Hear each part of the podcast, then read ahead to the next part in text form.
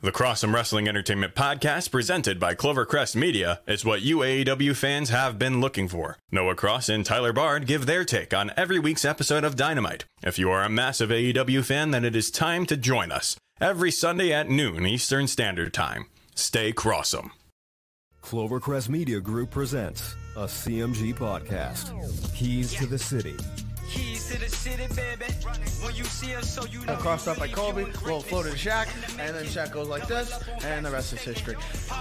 Pay attention. Don't tell me what to do, devil woman. So what you saying, what we saying, prime. But Speaking of those But I, Lakers, but I, hold on, hold on. But I didn't make Don't my. you I didn't hold make on my. me. I said Denver's gonna win. yeah, you did. You said that. See the Tom Brady. There's no other show like that. Clovercrest is doing great things right now. Streaming everywhere. Ladies and gentlemen, this is our main event.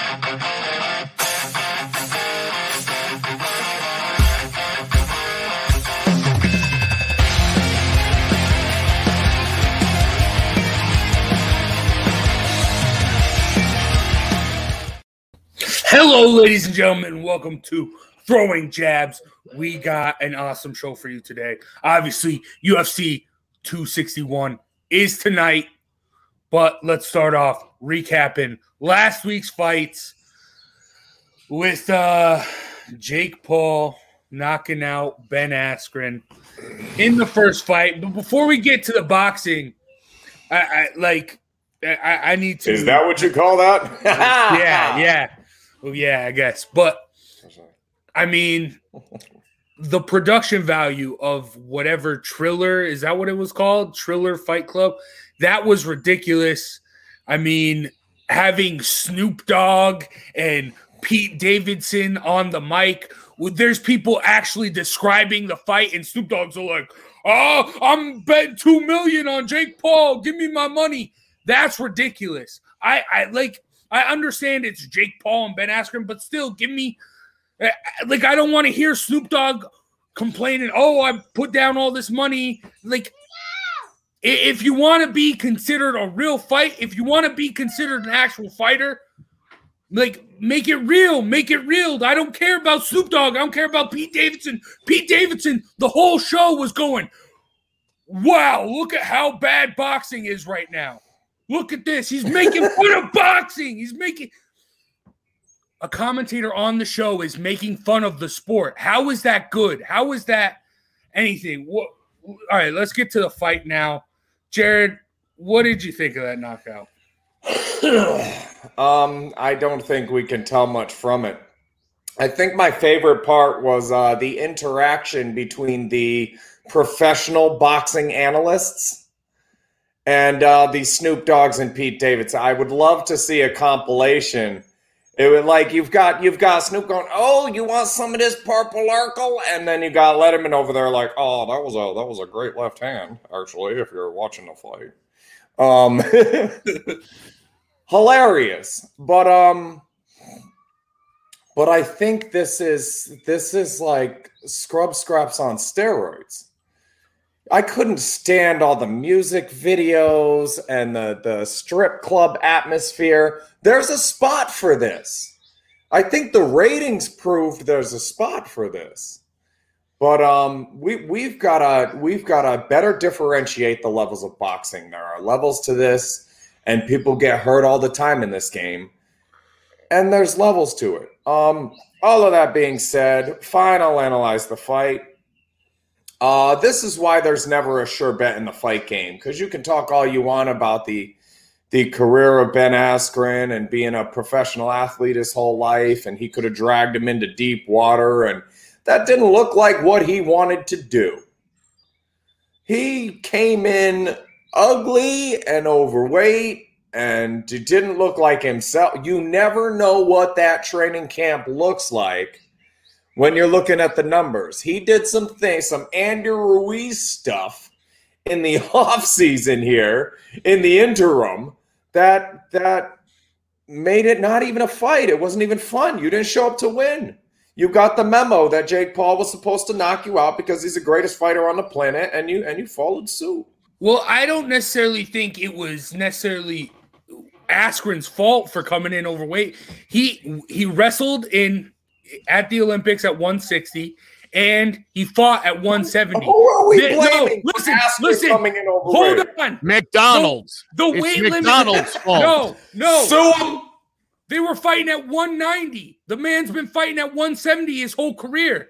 And All right. then they add All right. an extra Can I- 20 pounds. Do you mind if I let me explain? Go ahead. Go There's ahead. three, three, th- three things I think are important to point out right now. Number one, Jake Paul's not a boxer. Ben Askren, not a boxer. Give you one better. Conor McGregor, not a boxer. Stop pretending these guys are boxers. These guys are fighters. Okay? Boxers fight professional boxers and they work their way up until people are like, hey, this guy's pretty good. You win fights, you work your way into contention. That's what real fighters do.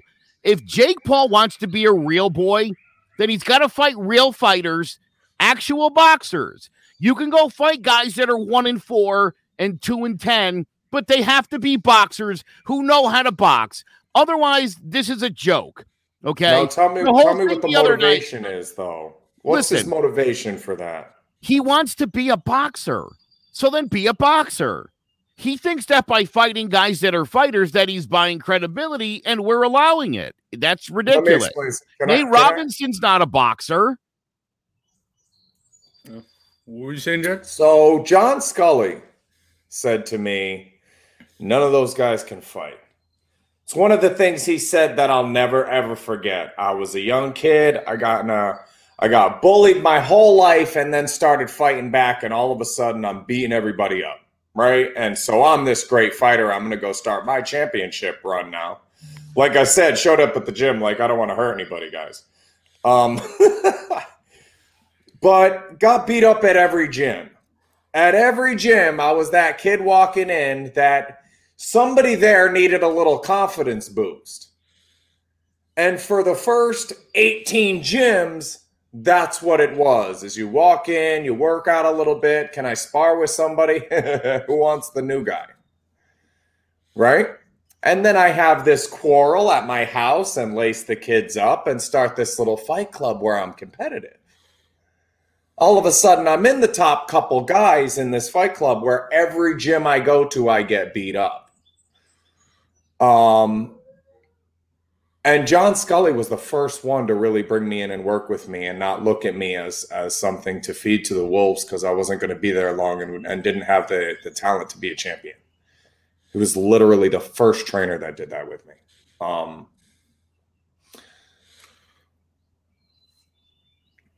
So not being fed to the wolves, I then went back to the gym, and I there was one point I said to John, uh, um, "Why can't I get any ends here? Why do I do so well in the street and so well at my fight club?" And then he said, "None of those kids can really fight because nobody you ever fought can really fight." Those levels are so misunderstood by the general public, and um, the motivation for me with with Chad Dawson and Jose Rivera and Matt Remillard in the gym and Lawrence Clay-Bey and knowing I'm never going to achieve that level because anytime I want, I can get in the ring with one of those guys and they'll turn it up to about 0.5 and I won't get anywhere. So where do I get that other stuff? I don't want to be in any tournaments, right? Where do I get to reap those other those other benefits of boxing in amateur boxing after two three years of training? And I've actually turned into this one of these wolves. Had a couple of those confidence boosts come in for myself, couple Chris Bakers. Where do you get that? What's the motivation for so so put yourself firmly in the shoes of Jake Paul. Yeah, I want to be a boxer, but I don't want to be the greatest boxer of all time. I'm not there. I started too late. I'm probably never going to get there. In his heart of hearts, he knows that. But he's selling something else. And he's doing a pretty damn good job of it. And the motivation for him to fight anybody else and prove exactly where he stands on that ladder with those wolves, it's irrelevant. Put me in a fight I can win where I'm going to make a lot of money. Yeah. Why mm. not? Put, you can put me in a fight I'm going to win where I can make a lot of. Hey, it's entertaining as hell. Let's do it. Put me in a fight that's winnable. It's entertaining and people will watch it. That's what we're proving here. Put Joe in a fight that's winnable fight for him. People will watch it. It will be our highest rated show. Put Jace with somebody in his size that he might beat and put them in a ring together and let them bang. And it's our highest rated any show. You let those guys on speaking it real box each other. It's their highest rated show. Stir the pot sports. This is your shout out. When Scrub Strap starts going, you guys can box each other. I promise you, it's your highest rated show. If The View decided to match up those four girls and have two of them fight the other two of them, it's your best rated view of all time. And that's what we've tapped into here is the entertainment value of boxing. So let's not lose this magic in the fact that we put surrounded it with flipping stripper poles and backup dancers and purple Urkel. Let's not get lost. Let's not lose the magic in the smoke. Sorry, guys. Welcome back. Welcome back, guys. My bad. the worst part is, I mean, look, professional boxing, in my opinion, is hurting. And to see something like this, and that, I mean, again, Jared, it- it's not like the fans don't want it because they do. But for for Jake Paul, this is about, like Zay said, getting followers. This isn't this Yeah. isn't anything more for him. This is like I'm going to go smash people. This would be awesome. I'm not going to fight anybody for real. Uh, we're going to preview Jose Masvidal and Usman later on in this show. A guy who literally earned his way by fighting in Kimbo Slice's backyard to achieve superstardom and fame. Nobody was nobody was handing it to Jorge That's Masvidal. and so I think that's probably what irks me the most is, is to know that guys like Kimbo and Masvidal that they were fighting in their backyard, like serious fighting though, with the idea that maybe, probably not, we'll just do this here. That's how much we love to fight. You know, This stuff is bullshit as far as I'm concerned. I'm offended by it. If you're gonna do it, do it. Don't make a spectacle of it because to me, it's an it's an embarrassment to boxing. So Yeah. here's here's what I want to say is um first of all, that's a very fair point, Joe. If I had to make my stones with 12 ounce gloves and Nate Robinson or barehanded with Kimbo Slice in his backyard, give me Nate Robinson all day. I'll All fight day. him twice. Yes, sir. Um, yes, sir. That being said, what if I got to pick? What if I got to pick? What if I sat up in that highest chair for Triller and sat at the gyms and watched these guys trained and looked at the numbers and I did the matchup and the next time Jake Paul fought because he was under my label fought the guy I wanted him to fight on the level I wanted him to fight beginner, amateur, senior citizen, celebrity, or professional, whatever level you're on, let's make some levels to this. And if that person gets to pick, and that's the idea, you have one trainer, one gym, that person gets to pick. The problem is Nate Robinson? Sure, why not? Claressa Shields, can we make it happen? I mean, payday. There's no motivation for it. Let me tell you a quick story. No commission. In 1998, I was doing an appearance at a car dealership along with Harlem Globetrotter Orlando Antigua. And I said to this professional basketball player playing at the highest level of hoops, he's be- he's beyond the NBA. this guy's spinning balls on his head while he's spinning two balls on his fingers. I said, let's play one on one. He said, no, you'll never get a shot off. I said, let's play horse. He said, okay. And we did. And I hit some really cool shots behind vehicles, right? And it was going pretty well. H O R S to H O R S. That's where we were at. And it was Orlando Antigua shot. You know what he did? He dunked. He dunked. Yeah, he dunked. and he handed me the ball and he said game. So when you're playing uh, with professionals, I mean, that's what would really happen. So again, if Jake Paul wants to get into a ring with Manny Pacquiao, I'll pay a million dollars to watch that fight. And I would be happy to attend Jake's funeral in the morning. But then Manny Pacquiao's make it. Then Manny Pacquiao's in the same boat and doing the same thing that you're condemning Jake Paul for. But I know who Manny Pacquiao is. Yeah. And I know what Manny will do to that guy. Uh, And we I don't know think who it'll- Jake Paul is. I think You- I mean as far as boxing is concerned, if you if you wanna if you wanna show me how good you are, right? They, Jared, if I would have beaten if I would have beaten. Orlando He doesn't want to know how good he is. Hey, if I I, would have beaten Orlando Antigua, should I have gone and tried out for the Globetrotters? Should No. I have should I have applied for the NBA draft that year? You're I'm not a real basketball player. Yeah. So again, I'm okay fighting, but I don't want to know how good I am. Hey, hey, when I stopped, one of the things that stopped me biting was, was stop my boxing, actual boxing, beyond the separated shoulder and not being very good at it. Um, on the highest level was uh the the Ali Frazier trilogy. Um, just one day watch those three fights right in a row. It's gonna take you a while, but um if you're not if you're not if there's not a piece of you wanting it to stop then i don't know what you're made of. We found out with those two guys exactly how good they were. Greater than all of the rest and we found it out because of each other and I'm 27 years old and wondering if I want to find that guy. If I want to climb that ladder, get knocked out by everybody above, beat up everybody below, find that guy, prove my greatness, and have that Gatti Ward trilogy and know exactly how good I am.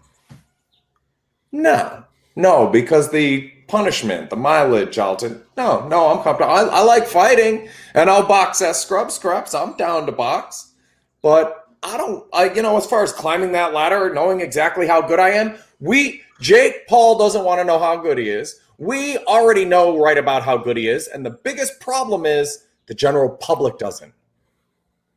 Make levels, picks the pick the fights for him. These are easy fixes. Hold on. Keep the you magic. Said, you said this is like Scrub Scraps on steroids, and I would say the opposite. I think Scrub Scraps Mm. is this on steroid. I think this is making a mockery of it. If if you and Scrub Scraps were just screwing around and being stupid, then that's what this would be. But then you would just have celebrities, which would just to me make it worse. So I I understand where you see the connection, that idea of putting people together. Yeah, I like the idea. Train two people of even skill and put them in a ring. Putting somebody like Jake, look, Jake Paul can box a little bit. And you're right, he doesn't want to know how good he is because he's mediocre and will get destroyed by any professional, especially any any kind of boxer. I mean, right? Most of these previews, he started boxing when he was three years old. By eight, he was a champion. And Jake Paul started boxing a month ago, and now he's had two fights. You, you're not real, and you, of course, you don't want to be real. He wouldn't. He would never last with an actual fighter who's got some actual ring experience. So keep on, you know, again, keep on slapping around, as Tony said, Hollywood Squares contestants. Is it going to happen? Is he going to get to that level where it's a good fight? Well, he doesn't he train with uh, Ryan Garcia. I, I think he knows his place and he's gonna keep taking these fights. But the thing, the, my real problem with this, I mean, well, first off, Ben Askren wasn't like this was a joke to Ben Askren. The only person taking this seriously was Jake Paul. If you, I mean, in when Pete Davidson's going in to interview Ben Askren, he's sitting there talking about Bitcoin before the fight. He's not paying attention to the fight. But Jake Paul has his whole crew, and they're like huddled around talking about the fight. He was focused, and Ben Askren was caring about cryptocurrency. But then, I mean, to call this professional boxing, they're pissing in a jar and calling it fucking Uh, You just tea. need somebody to. But hey, so if you just had somebody to pick, if you just here's the problem with bullying and victims is bullies, they always get to pick. If somebody's matching those two up together, all of a sudden the bully goes, "Well, I'm not sure I want to be in this room right now," or do the damn thing. Problem with the victim, they don't get to pick the other person. If they if you pick the other person for them. And that's what's going on here. These guys are picking and choosing, and sooner or later we'll maybe get a good fight. If somebody else got to pick, you'd have good fights. This is wildly entertaining. People that don't know what's going on that everybody's heard of. Britney Spears versus Christina Aguilera. When's that? No, I'm watching it. I'm watching it too. That's what I'm saying is let's not lose the magic that's here because we don't have somebody picking. If I choose the matchups and you take out the, the music and the purple Urkel and the, and the strippers and put that on a different show, I don't I don't really think all of that belongs there. Um maybe one of those. Do we need like six concerts in the middle of the anyways, anyways. Um yeah, save it. Why don't they parts. just Why don't they just bring back Celebrity Death Match, but just for reals? For real though. For reals though. Uh, the like, how is this called professional box? How is this professional? That that's my big. They're peeing in a jar Right. and calling You would it think you would think there would be two professionals if there was a professional boxing match. They hit it again though, but hey, they struck gold again. Celebrity boxing struck gold. Bum fights went viral. Street beefs is doing well. But do you This is think this was the highest trending thing when it was on during that time on the weekend in prime time, the highest trending who? thing. With with millennials or with boxing fans? Because I But- think but, we, but don't take away the we- magic. I think Don't it's you I think there's a distinct there's two distinct groups we're talking about here. I don't think boxing fans were lining up to watch Ben. A- I mean, First of all, most fight fans don't even like Ben Askren. But Let alone- watch let alone Jake value. You watch it for the entertainment as well as because you're a boxing fan and you appreciate the art. If you're gonna get that entertainment, you're gonna watch. You'll watch me fight, Joe. Every time I fight, you'll watch me fight. But Not if- because I'm the best boxer in the world or to find out where I fall on that ladder. Not because I'm Jake Paul, but because you know me. If And Triple G and Canelo said they were going to fight three times this year, I'd book all three now. If, if Bud Crawford was going to fight uh, uh, Spence, y- y- book it, book it. I watch it every weekend. Hell But see, boxing, boxing can't make good fights right now. And there's a huge opening for people to exploit it. And so that is exactly what's happening here. Again, what you're trying to do and what you're talking about and what this clown's doing are different things. So could This you is see? this is literally like just if boxing was just Apollo Creed's entrance, boop.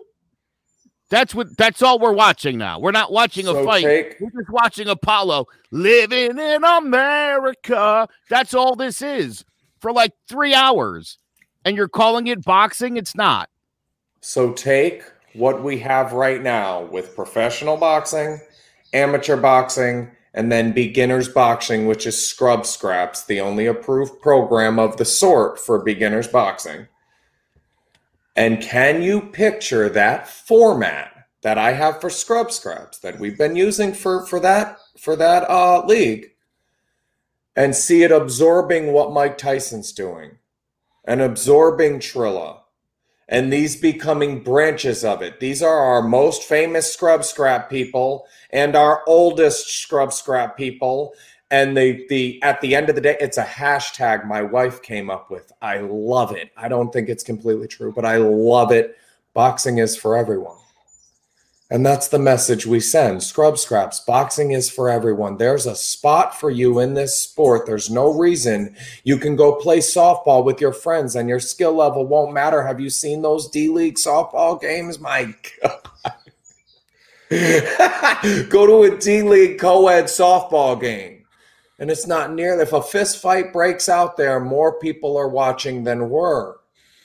It's the most entertaining thing. We open it up, we make it for everybody, and everybody wants in on it. And then we just make levels and, and section it off so that these guys have a spot so that you don't have Roy Jones Jr. versus Jake Paul and Floyd Mayweather versus, you know, RuPaul the problem is actually boxers are buying into BS like Floyd. Again, Floyd is the one. Floyd Mayweather is the guy who turned this whole thing into a circus. So of course Oh, he's yeah. encouraging more clowns. Why wouldn't he? The clown prince of boxing. Well, and John Scully talks about it all the time. Trainers come out like, "Oh man, I've been in the ring with it. This guy could have been a professional fighter. If there's a, oh, this Justin Bieber can really throw a punch. Did you see the articles? Get the hell out of here. No, no, he can't. I'll fight Justin Bieber. I'm ready. I've trained. Justin, it's not too late to say sorry. I'm ready, buddy. I'm ready. Jake Paul undercard. See, Jared, you keep saying there's levels, and I, I agree, but we keep putting Logan Paul, I mean, the Paul, Jake Paul, Logan Paul, in that pro level. That they're not pros. They shouldn't be pros. Shouldn't be professional boxing. That that's my Solid amateur, maybe. Yeah. Yes. All right. But now let's talk about real boxing and real, actual good boxing as Demetrius Andrade dominated Liam Williams in a unanimous decision victory. This, this guy needs this guy needs a Charlo. He needs a Triple G. He needs a Canelo. Give Andrade someone to show the world how good he actually is. Jared, Andre by decision is that? That was that's a good bet. Yeah, I like Andre it. by decision. Andre by decision. Yeah, yeah, I said that. Um, but he he he not only won and was convincing about it and dominated, but he also looked touchable in spots. And I think that more than the win or anything else he could have done will probably get him one of those shots. He got he got touched once or twice, and I think those guys will see that. And uh, his next fight should be a big one. Um, credit to Liam Williams because I thought guy showed a lot of heart, but I love this. After the fight, he said, I believe Demetrius is probably the best of the world champions other than Canelo. Wow. I mean, I thought that was uh was a, a Coming pretty from a Liam. coming from a Liam, and you know how you know you know how they do. Um, but yeah, you know, I, I I'm I, I I like what you're saying there, Jared. My thought was after watching this, Charlo and Triple G are like, I'm not fighting that guy. No way, no how, no reason to fight him. Uh, if they wanted to fight him, they certainly would have fought him by now. Uh, both of them are pretty. I mean, they've all got open calendars at this point. It's it's if you guys want to do this next weekend, month from now, whatever, we we can do this. Nobody's really doing anything, and again, that's what's so upsetting to me is I have to watch Jake Paul beat Curly Hair McGee when when we could be watching uh, Andrade and Charlo, and then and then next month the winner that's fighting Triple G, and, and then maybe can uh, who knows? We could do some things, we could talk, but this was great boxing. I mean, th- th- I thought this was Yes. a really good fight. I think Andrade really showed the kind of fighter that he is. And again, man, credit to Liam Williams because I, I thought that dude showed a ton of heart. It was a, a really enjoyable fight. Uh, but Demetrius clearly just dominated. Um, and it, and and I'll tell you what, I think if if you're if you're Jermall Charlo, I think you should want to go get somebody like this. I I think that could only elevate his stock. Jeez. If Be a you're good Charlo, fight, I mean, but risky. No, I take on Risky. I take Do you- Andrade over Charlo. You did you right? You got to You gotta you gotta take some risks here. I think this could. I mean, there there's definitely fights to be made, but you've got some great fighters right now in this division. Make the fights. Yeah. Yeah, I mean, you need to find if you are one of those guys like a Charlo, you, you need to find that good dance partner to make a good fight that brings other people in. Because we all know who Charlo is, but if you pick up Joe Schmo off the side of the road, he's not gonna know. He's not gonna know who Andrade is. They, they need these fights to happen to fit so people learn their names. That's a local guy that's aging too. Like he's got it's got to be his next fight. His next fight has to be the big one. So I mean, again, if you're Charlo Triple G, you lose to this guy. Canelo's gone. There's no that. It's not. You know, not only is it probably not definitely going to happen, it'll never happen. And so again, because everybody's ducking everybody, it's really making it tough for a guy like Andrade to, to get a big fight up? because who who wants to take that chance and ruin these super fights that are never getting made. Yeah. And again, Jake Paul's going to beat some bum next week, and we'll watch that instead because that's the biggest thing going on in the fight game. Yikes. Yeah. We're going to have a bunch of kids growing up who think Jake Paul is a better boxer than, and they're not going to know who Demetrius Andrade yeah. is. Yep. That's sad. That, I before we move on, there's a fight a little later today. Uh, Callum Johnson is a thirty to one favorite. Um, now he obviously could just walk over uh, Emil Markic, but uh, I just want to have said he may get upset later today. Callum Johnson, thirty one favorite. Okay, I want to have said that out loud. All right. You know, it's Demetrius Andrade should fight Kindly Keyin from YouTube. My son watches his videos. He plays video games. I bet you he would beat that guy down, but that'd be a fun fight. I hope they can make that one. Get Lil Wayne down there oh, doing some geez. raps. You know, Oscar De La Hoya smoking the hooch. Uh, it'd be a fun night. Let's do it.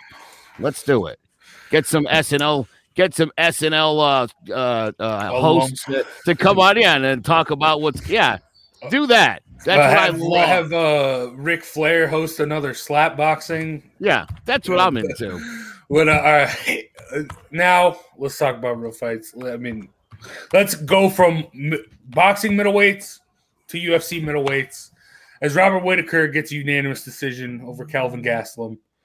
Uh, I mean, Joe, does he does Robert Whitaker deserve the next title shot? First and foremost, Jace, let me point out that what I told you last Saturday was that Whitaker was going to dominate start to finish, standing up and on the ground. And I think the 50 45s show you exactly what I was talking about. And you guys know how I feel about Marvin Vettori. And I said I thought maybe Marvin Vettori, uh, by virtue of not having already lost to Adesanya, well, I guess having lost a better a better fight uh, earlier in his career to Adesanya, that he should be uh, the guy that goes next. After seeing what Robert Whitaker did, and to see what he's done uh, both to Jared Cannonier and Darren Till before that, he's clearly the number one contender. And while I'm not ready to make this call just yet, there's a good chance that I might be picking him to beat Israel Adesanya when that matchup does occur.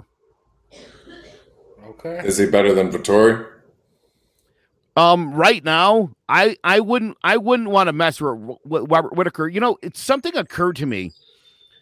Kevin Gastelum jogged, jogged to the ring, and Robert Whitaker walked into the ring like he was the Grim Reaper. His eyes were glossed over. He walked methodically slow. He looked like a man who was about to destroy another man so he could go get his belt back. And so, anybody that's standing in front of Robert Whitaker right now, I would say, watch your neck because he's going to take your head clean off it. Might be a good idea to find somewhere else to be. Jared, yeah, this yeah. hey Robert Robert Whitaker, man, this is uh this is what uh Joe and I said was going to happen, and what Jace is was it his heart or his My my brain said it was happening. your brain. It was My heart not. so me, you, and his uh you know his ear all decided that that was going to happen. Um, it was a little more dominant than I thought it'd be. I I mean, from the outside, it was it was what I thought would happen, but man, this is uh, it was it wasn't even a good fight.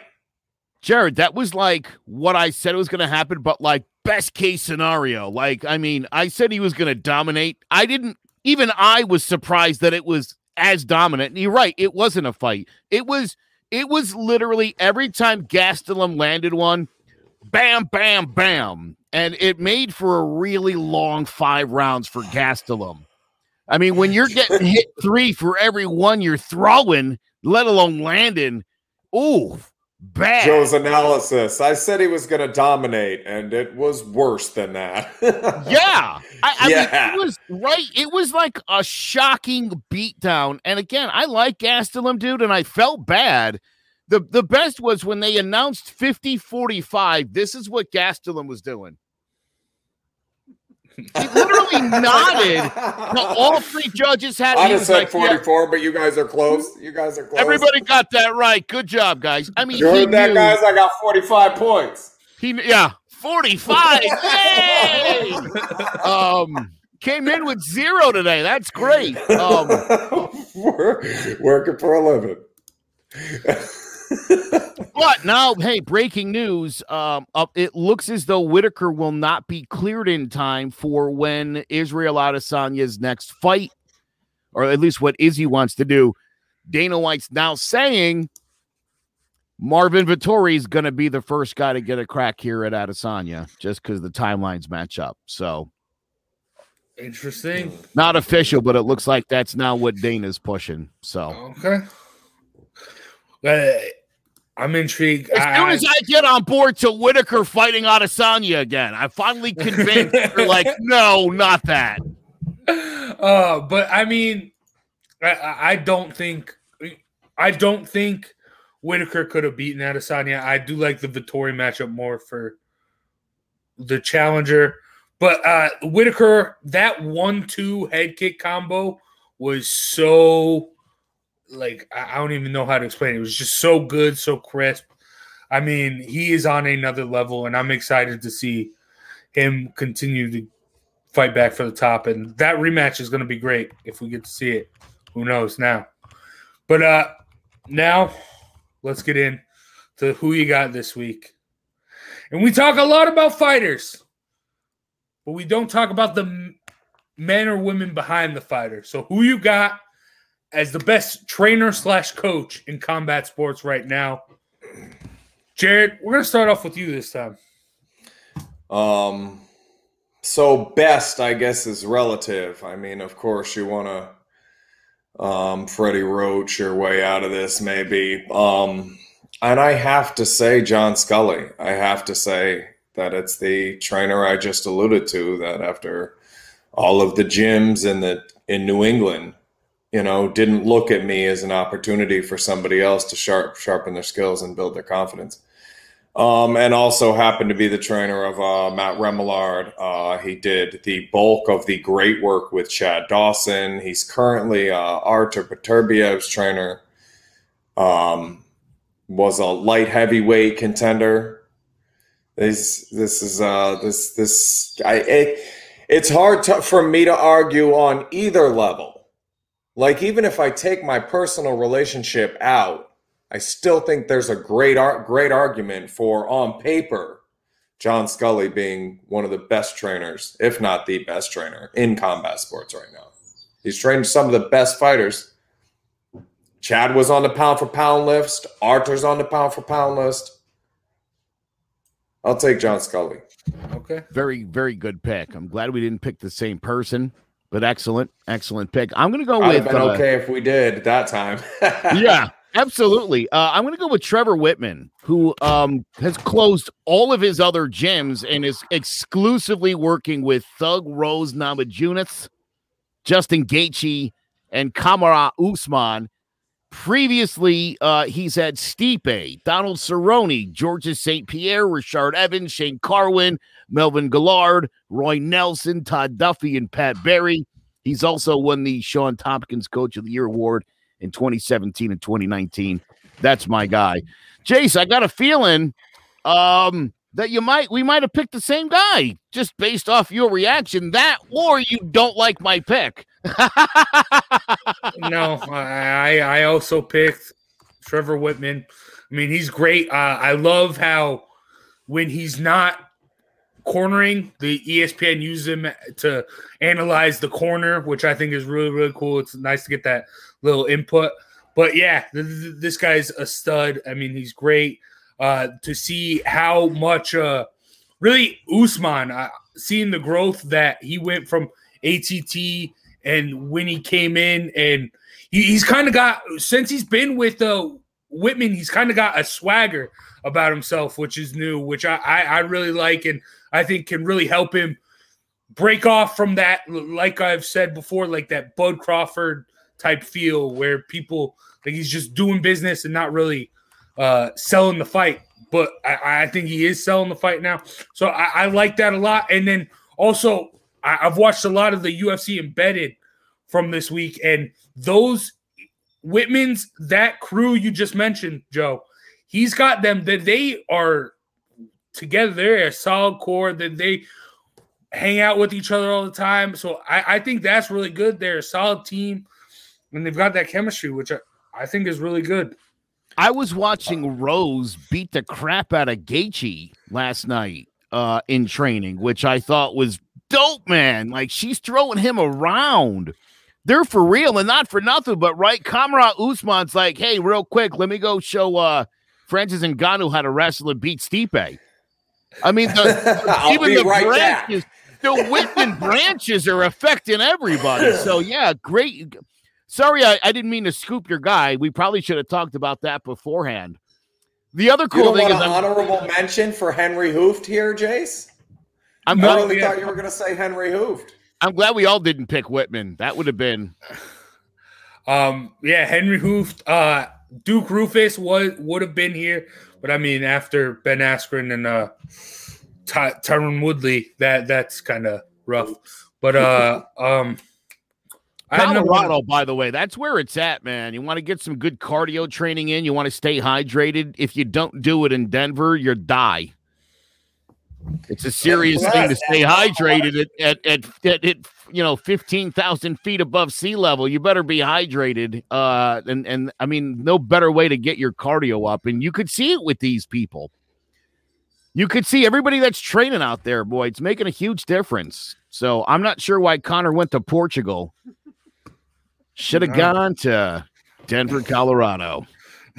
yes, sir. Rocky Mountain Night, Colorado. Uh, also, 5,000, not 15,000 feet above sea level. Denver is. Another uh, honorable mention: uh, Jason Parillo, great striking coach uh, for Bisping. Uh, Cris Cyborg, um, yeah. So Didn't he do riding solo? Jason's a god damn you, Jerry. You're so funny.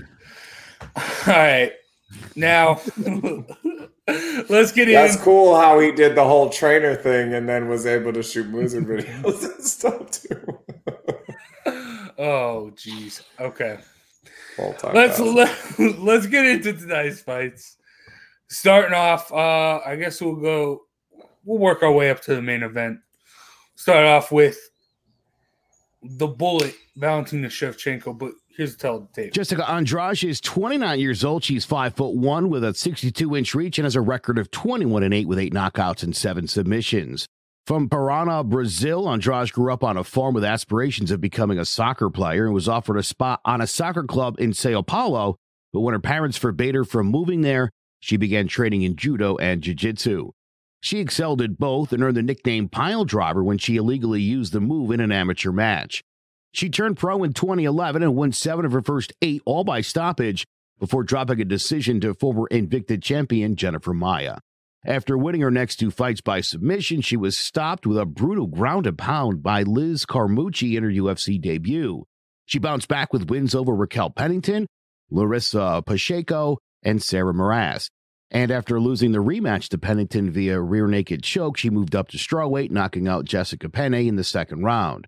Andrade followed that victory with a guillotine of Joanne Calderwood and a decision over Invicta champion Angela Hill to put her in line to challenge for the title against the great Joanna Jędrzejczyk. In an exciting but one sided fight, Andrade was thoroughly outstruck by the champ, losing a 50 44 unanimous decision.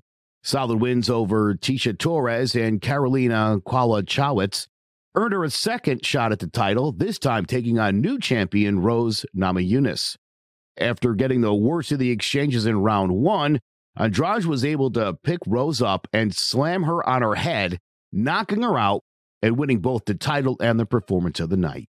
Her reign was short lived, however, as in her first defense, she was quickly overwhelmed in a 42 second blitz by China's Weili Zhang, who viciously beat Andrade with a series of punches and knees before the referee stopped the fight. The following year saw Andrade lose a rematch with Rose Namajunas before moving up to flyweight and stopping Katlyn Chookagian with a powerful hook to the body. One of the most physically imposing female fighters, Andrade has a highly aggressive brawling style and possesses immense strength, solid wrestling skills, and excellent cardio. Valentina Bullet Shevchenko is 33 years old. She's 5'5 with a 66 and a half inch reach and a record of 20 and 3 with six knockouts and seven submissions. Born in Kazakhstan, her mother, Elena, a Muay Thai world champion, got her into martial arts at the age of five. And at the age of 12, she began her kickboxing career, amassing a record of 57 and 2, winning eight gold medals in international competitions, and becoming recognized as one of the greatest Muay Thai fighters of all time before switching to MMA. After winning her first seven fights by stoppage, she lost to Liz Carmouche by a controversial doctor stoppage after sustaining a nasty cut from an illegal kick that should have resulted in a DQ win for her. She quickly racked up five more wins before dropping a decision to all time great Amanda Nunes.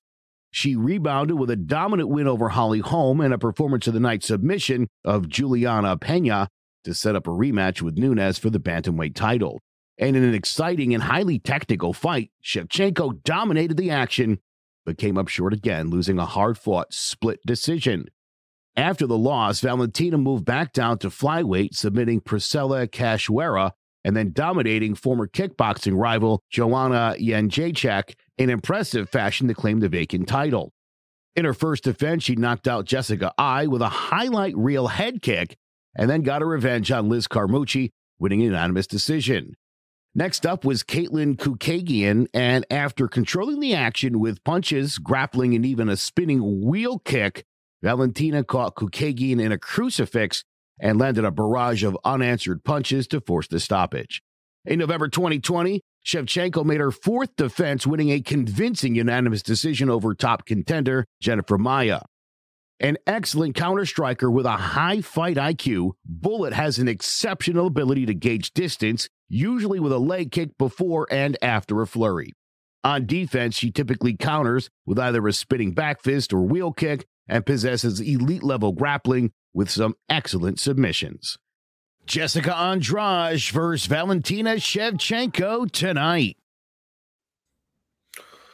That should be fun. I'm excited. I I will say, I, I Valentina Shevchenko, obviously one of the pound for pound top, easily top five right now.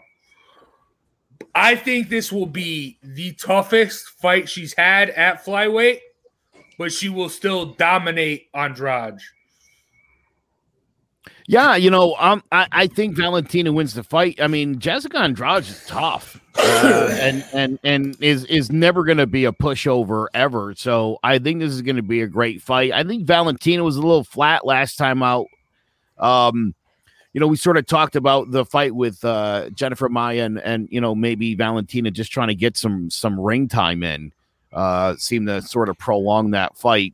So I don't know if it was that or if she just struggled with Maia. So again, I think this will be interesting. Uh, I mean, again, Andrade is a beast, so it's going to be a great fight. I'm super excited about it. This whole card is absolutely uh, off the hook. Stacked. I don't think Jared knows I, I'm up till like three o'clock in the morning making these um videos because every time I play one, he gets up and he leaves, and I'm like, I made this for you. yeah, take take Shevchenko though. I think we're all taking Shevchenko, right? Yeah. yeah. Wait. All right. Um, I want to talk about something real quick. This is one of my favorite fighters in MMA, and I want to see if by the resume you guys can tell me who it is. Doesn't get nearly enough credit. Um, Ronda Marcos, Carla Esparza, Bec Rawlings. Those are the three fights on her amateur career. Then beat Paige VanZant, beat Rose Namajunas, beat Felice Herrig, beat Angela Magana, Angela Hill, lost to Rose Namajunas in the rematch, beat Reg- Meg Rollins, beat Michelle Waterson, lost to Jessica Andrade, lost to Joanna Jędrzejczyk, lost to Zhang Weili, lost to Mariana Rodriguez. Never been stopped. Is that uh Tecia Torres? Hey! Good, yeah. Jace for the win. Tecia Nice job, Torres. Never been stopped. And that's and uh, some of those unanimous decisions were arguable fights. She landed the more volume of shots. Um, Tiny Tornado, perfect nickname. Lover. Fought all of these girls. She'll tell you who's gonna win. Uh Shevchenko. And Rose loses. Loses too. Oh, These are uh these are I'm man, I parlayed the champs. I oh. parlayed the champs, and Shevchenko is pro. I think you're right. That's if I'm worried, man. Andrade comes in sometimes and just looks so much stronger than her opposition. You know, she's one of those Derrick Lewis types of the of the female division. You know, the Cannonier types that has the power just to be a problem. She could be a problem. Yeah, she struggles with counter strikers, uh, like in J Chick and and and Weili and, and Rose, uh, in in her past. So again, I you know I feel like this is a, it's a good fight for Valentina. You know, maybe you see a one of them sweet sweet head kicks. I'm always a big fan of the of the head kicks. Maybe in a little swinging back fist. Uh, I think I think she'll catch her and drop her at some point, and and definitely get a little grounded pound action in, which we love. You know, we love our Valentina. You know, We'll all be doing the ground and Shevchenko. the pound and the gun and the drum. Yeah, so this could be. I'm excited. I this really is for me one of my. These are a lot of people that I like. I don't Yeah. really know. I'm not really a big fan of uh of of uh Wiley, but uh everybody else fighting. I'm I'm not that I don't like her. Don't get me wrong. It, it- I don't mean it like that. I just don't don't know her enough. She is a very dominant fighter, uh, and I'm super excited. She's um she's the fifth best person uh, in in the six for me, skill level wise. So that's good. All right. Well, speaking of that fight, let's preview it right now. Rose Namajunas, 28 years old. She's 5'5 with a 65 inch reach and a record of 9 and 4 with one knockout and five submissions. From Milwaukee, Wisconsin, Thug Rose started training in martial arts at the age of 5 and got her black belt at 9. She began training in Brazilian Jiu Jitsu and kickboxing under Duke Roufus while still in high school.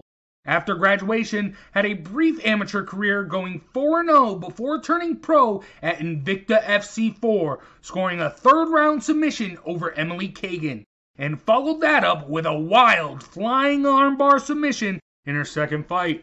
After dropping a decision to Tecia Torres, Rose joined the UFC for season 20 of The Ultimate Fighter. After three straight submissions over Alex Chambers, Joanne Calderwood, and Randa Markos, Rose made it to the finals, but lost via rear naked choke in the third round. In 2015, she defeated both Angela Hill and Paige VanZant by submission and followed those wins with a decision over Tecia Torres. After submitting Michelle Waterson, she took on strawweight champ Joanna Jędrzejczyk, and despite being a massive underdog, she knocked out Jędrzejczyk with a brutal 1-2 in round 1. After defeating Jędrzejczyk in the rematch, she was forced to take the rest of the year off due to a C6 vertebrae compression fracture sustained while training with Valentina Shevchenko. Upon her return, she dominated Jessica Andrade, but ultimately lost via knockout when she was slammed down in the second round. This past July, Rose got her revenge, defeating Andrade via split decision. A student of Trevor Wittman, Rose is a highly proficient striker with excellent footwork, high kicks, and after closing the distance will typically go for a submission.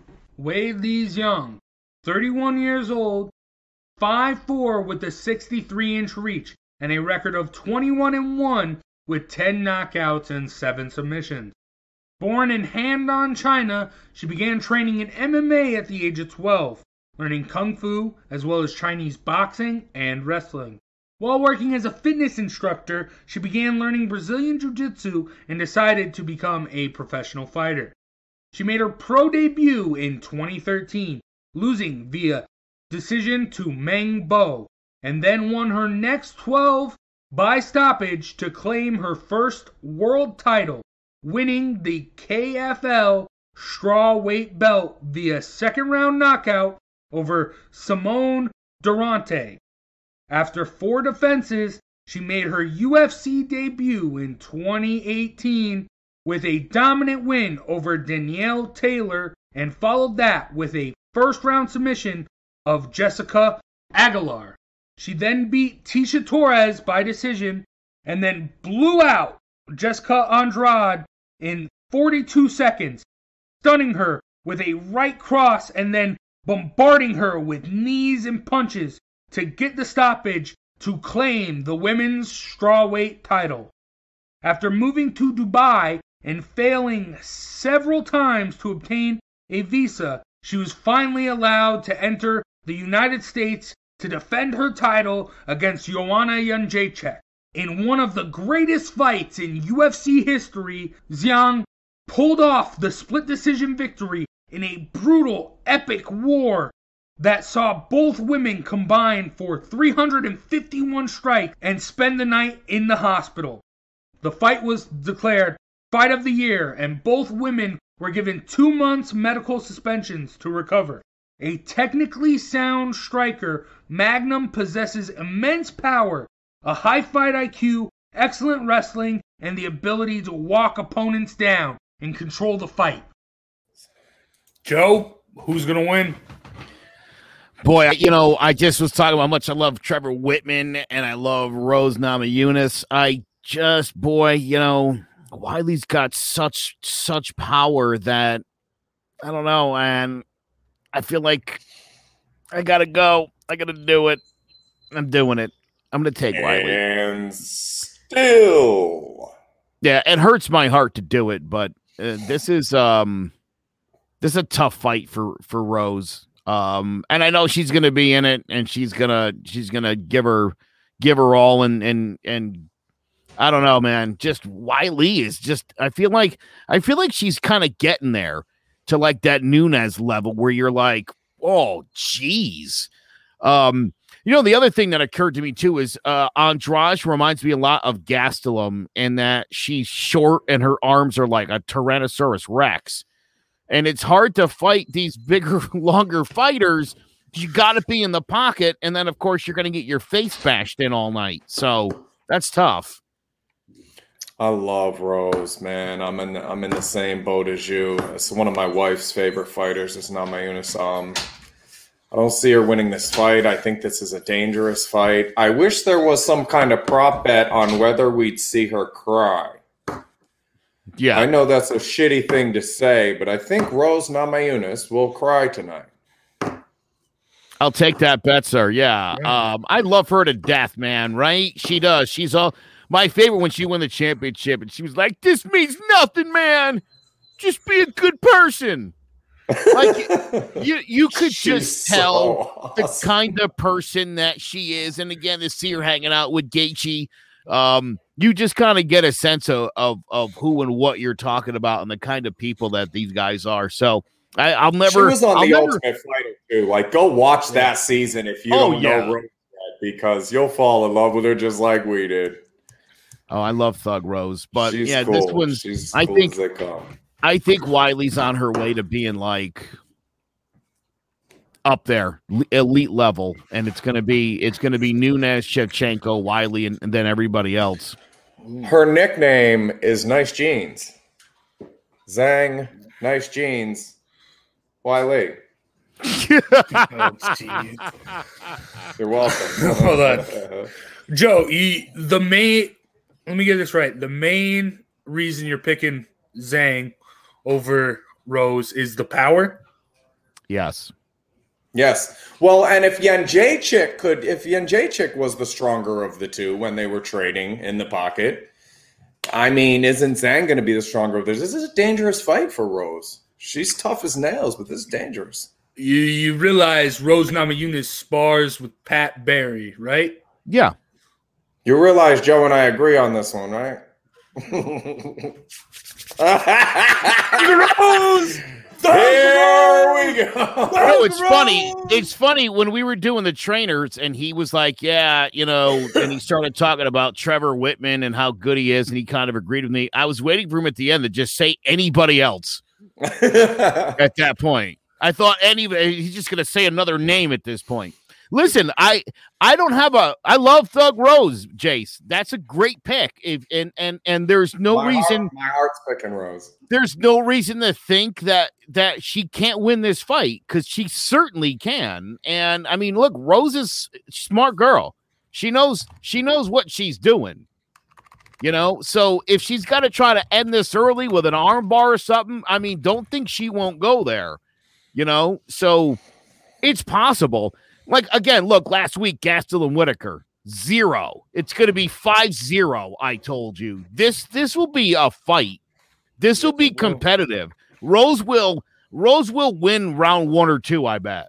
I think you'll get that kind of fight where it'll be like, oh, but I think in the end, I just think that I don't know. Weili hasn't lost a fight in over a decade, so I don't know. I like mm. sure things, kind of. You know what I mean? big, too strong. Yeah. yeah. I mean, nine and four. Rose loses sometimes because, you know, I, I think Rose will take it slow, go methodically. I, I think Zhang really, she she really succeeds when chaos erupts and she's la- able to land the punches. I, I think Rose goes methodical. She makes the fight go at her pace, and I, I think it's gonna frustrate Zhang, and she's gonna make some mistakes. But I, I There's like too Rose. much dog in Rose for that. no way. Which what what Namajunas fight did you watch that that happened? No, her fights with you and Jacek. She's gonna get clipped a few times, and she's gonna end up in a fight. Okay, I, I'm going Thug Rose, and I, I feel it. This is gonna be this is gonna be like By decision? dude, I think if you look, it- if- it's gonna go decision. No, look at no the question. Jacek fight. I mean, there was every reason in the world for uh Weili to lose her composure. I mean, that was a a, a dog Yeah. fight. One of the most brutal fights I've ever seen in my life. If you can stay composed there, you're gonna be fine. I think I think it'll work itself out. I mean, Rose is a pretty namaste presence in the ring. I don't think that chaos is gonna erupt necessarily. Hmm. All right, I'm still going Rose. No, But that's now- I- listen. I love that, and I'm glad that you're doing it. I wanted to do it, but I want to be right. Yeah, and I I'm gonna be right and be happy about it. No, But uh, yes, I will. now let's get into the main event as Tony gives us his tale of the tape. All right, guys. Tonight on pay per view, we have an exciting rematch in the welterweight division as Kamaru Usman takes on the number four challenger, George Masvidal. Let's break it down. George Masvidal, 36 years old. He's 5 foot 11 with a 74 inch reach and a record of 35 and 14 with 16 knockouts and two submissions. From Miami, Florida, Masvidal took to street fighting at an early age and made his high school wrestling team but couldn't stay on due to failing grades. After appearing in one of Kimbo Slice's backyard brawl videos, he began training in karate and MMA. he made his professional debut in 2003 with a first round knockout. In his early career, he fought for various now defunct organizations, going 16 and 3, losing to Rafael Assunção by decision and Rodrigo Damm by knockout, while knocking out Joe Lauzon, Ryan Schultz, and Yves Edwards with a head kick. In 2009, he joined Bellator, knocking out Nick Agallar in one round, but in his second fight, he was choked out with an inverted triangle by Toby Imada. From there, he won six of his next nine with a rear naked choke of Eric Reynolds, a knockout of Satoru Kitaoka, and a decision over Justin Wilcox before making his UFC debut in 2013 with a decision win over Tim Means. He then submitted Michael Chiesa with a Darce choke and in 2014 defeated Pat Healy, Daron Cruickshank, and James Krause before losing by decision to Al Iaquinta. After knocking out Cesar Ferreira with a series of punches and elbows, he dropped his next two to Benson Henderson and Lorenz Larkin by decision, but bounced back with the knockouts of Jake Ellenberger and Donald Cerrone. 2017 saw Gamebred go on another two fight skid, losing a very close fight with Damian Maia and a thorough one sided beating by Stephen Wonderboy Thompson. After a 16 month layoff to refocus his career, he took on Darren Till, and despite getting dropped within the first few seconds, he methodically started breaking Till down, timing his shots and knocking Till out with a left hook in round two. After months of back and forth trash talk, Masvidal set the record for fastest knockout, landing a flying knee to the head of Ben Askren in five seconds in the fight that made him a star. In a unique bout for the BMF belt at UFC 244, Masvidal defeated Nate Diaz via third round stoppage after Diaz suffered a nasty cut over his right eye. In July, he stepped in for a sick Gilbert Burns on six days' notice to challenge champion Kamaru Usman for the welterweight title, losing via unanimous decision. One of the slickest boxers in the sport, Gamebred lands at a 47% accuracy. He understands distance better than most fighters in the sport, boasting a 65% strike defense. He also is a solid defensive wrestler with a 77% takedown defense. And despite being wildly popular, he's often inconsistent and prone to off nights and occasional lackluster performances. Kamaru Usman, 33 years old. He's six feet tall with a 76 inch reach. He's 18 and 1 with eight knockouts. Born in Nigeria, he moved to Arlington, Texas at eight years old and started wrestling in high school, finishing with a 53 and 3 record. He wrestled Division II at the University of Nebraska, finishing with a record of 44 and 1, and then became a resident of the U.S. Olympic Training Center, but didn't make the 2012 team due to injuries. He turned pro in MMA in 2015 and went 5 and 1, then joined the Ultimate Fighter, winning in the finale against Hayder Hassan, getting a six figure contract and following that up with a win over Leon Edwards. He followed that up with wins over Sean Strickland, Damian Maia, Rafael Dos Anjos, and a knockout of Sergio Moraes before winning the welterweight title with a one sided domination of champ Tyron Woodley. In his first defense, he took on rival Colby Covington, and despite the fact that both men are known primarily for their wrestling, they engaged in a back and forth slugfest until Covington suffered a broken jaw and was finally stopped in what turned out to be the latest stoppage in UFC history. In July 2020, he was supposed to fight longtime friend and sparring partner Gilbert Burns. At that point, Usman left Sanford MMA and chose to train at Team Elevation in Colorado with Justin Gaethje under the tutelage of Trevor Wittman. Nine days before the fight, Burns pulled out after contracting COVID 19, and George Masvidal was brought in on six days' notice, losing via unanimous decision. In February 2021, Usman passed George St. Pierre for longest winning streak at welterweight, when after getting dropped early in round one, he broke down Burns, dropping him with a jab and stopping him with a vicious grounded pound. Marty, as he is known by his friends, is an excellent striker with decent power who uses a solid jab to set up power shots and uses outside leg kicks and stomach kicks to both wear his opponents out and control the distance. He likes to switch stances frequently to set up opponents from angles they weren't expecting, and his freestyle wrestling is one of the best in the business, boasting an impressive 100% takedown defense and a 47% takedown accuracy. Will Masvidal bring his A game and show that the loss in the first fight was just a fluke, or will Usman put on another clinic as he continues to dominate the welterweight division? Tune in tonight for UFC 261 for a fight card you won't want to miss. Hell yeah, Tony. Thank you for that. As always. All right, Joe. Your boy. Jorge I Masvidal. love George Masvidal. Everybody knows that. Uh, you know, I think the the reason why I'm obviously not taking Georgie in the fight. It's not that he doesn't have the skills. It's not like he can't do it.